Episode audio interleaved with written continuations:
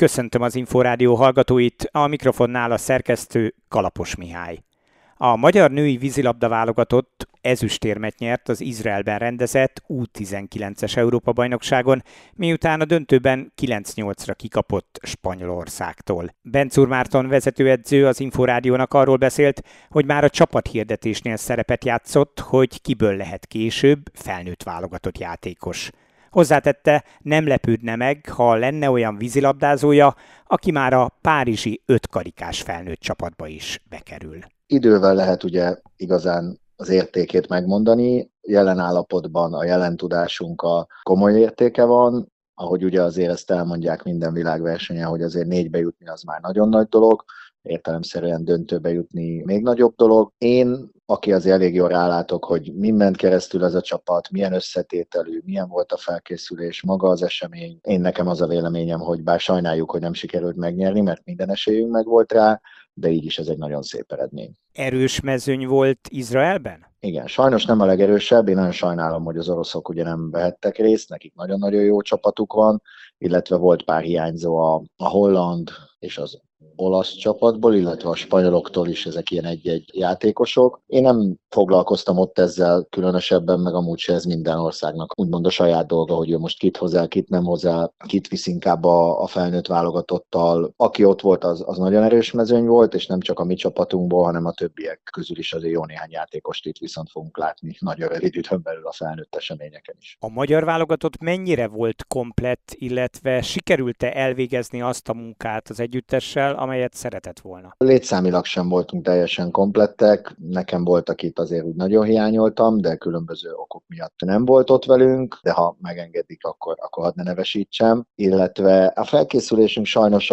egyébként szerintem nagyon rossz időpont választás volt ez a részéről, tehát emiatt nem volt azért a legzökkenőmentesebb, hiszen a legidősebbeknek a világversenyével kezdeni, ráadásul ebben az időszakban ez minden országban nagyon komoly nehézségeket okozott, ráadásul a VB zárónapján kezdődött ugye a Európa-bajnokság az U19-eseknek, ugye 3-án, az érettségik és például külföldön a bajnokságok befejezése az korán sem ehhez volt igazítva, úgyhogy nem volt ideális, hogy csak egy példát mondjak, mármint a felkészülés. Ugye a mi felkészülésünk egy hét volt olyan, amikor mindenki részt vett és komplettek voltunk. Ez a legutolsó hét volt a Európa-bajnokság előtt, hiszen érettségik miatt például úgy utaztunk el Athénba nagyságrendileg egy héttel az EB előtt, hogy nem volt ott például Eszmély Boglárka, nem volt ott Taubéli Tekla vagy Golopencanóra, tehát több hiányzóval csináltuk meg a legfontosabb részét is ennek a felkészülésnek. Ez elsősorban a közös gyakorlások miatt hátrány, ami például a döntőben nagyon hiányzott, az ember előny, ember hátrány játék. Azért a gyakorlás ezt nagyon tudja befolyásolni, hogy automatává váljanak bizonyos például mozgások. Ugyanígy a védekezés,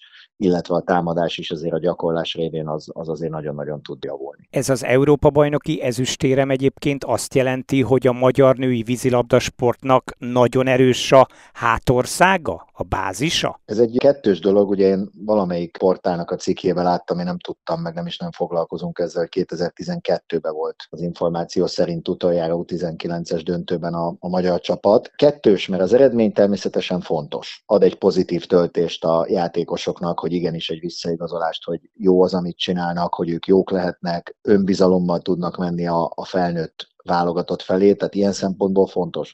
Ugyanakkor nem feltétlenül egy egyenes út az, hogyha például egy korosztály nagyon jó az utánpótlásba, akkor az nagyon jó lesz felnőttbe. Például a görögöknek a 97-es korosztálya nagyon jó volt, egyelőre még azért a felnőttbe ugyan nagyon jó csapatuk van, de nem tudnak azért annyira dominánsak lenni. Például az amerikai csapat azért az utánpótlás világversenyeken korán sem volt ennyire domináns, sőt, mint most a felnőttben, úgyhogy ez egy nagyon sok összetevős dolog. Az biztos, hogy nagyon sok tehetséges játékos van, mi igyekeztünk úgy összerakni ezt a csapatot is, hogy a legfontosabb az legyen, hogy olyan játékosok legyenek ott, akiknek a legnagyobb esélye van, hogy később felnőtt válogatottak legyenek.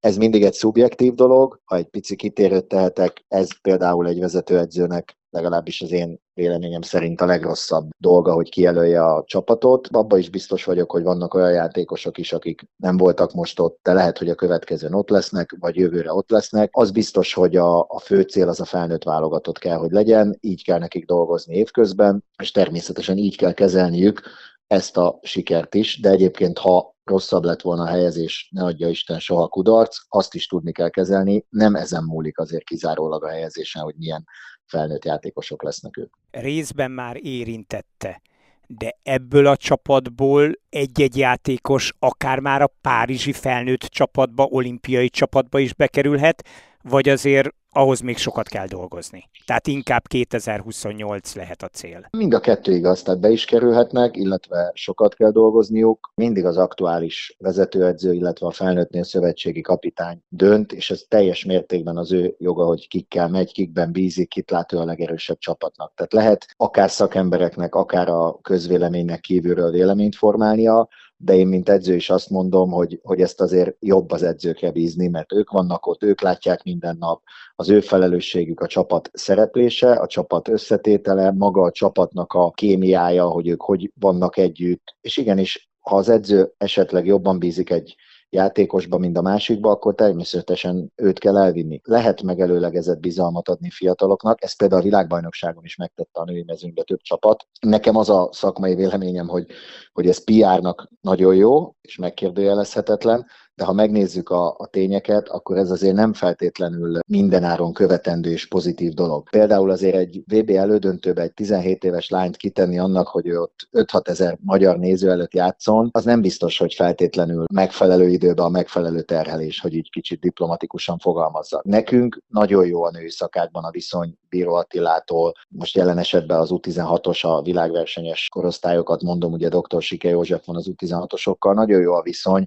kommunikálunk, egyeztetjük még akár taktikai dolgokat is. Ez egy rendszer a női szakákban, szerintem nagyon jól működik, egyébként pedig, hogyha a játékosoknak kellene mondanom, akkor azt mondanám, hogy hát igenis győzzék meg a Bíró Attilát, képletesen és idézőjelbe tépjék le a sapkát, vagy a dresszt az előttük lévő idősebb játékosokról, és bizonyítsák be, hogy jobbak náluk.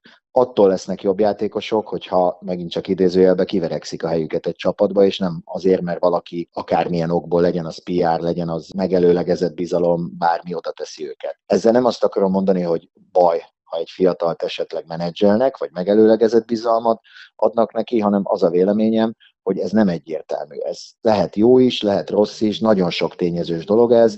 Én azt gondolom, hogy nagyon jól dolgozik a női felnőtt válogatott stábja, függetlenül az eredményektől, úgyhogy ez az ő privilégiumok, és természetesen a szövetségi kapitány Bíró Attilának lesz a döntése. Nyilván én nagyon örülnék, hogyha be tudnának kerülni, de ha nem kerülnek be, én ugyanúgy fogok szurkolni annak a magyar válogatottnak is. Bencúr Márton vezetőedzőt hallották.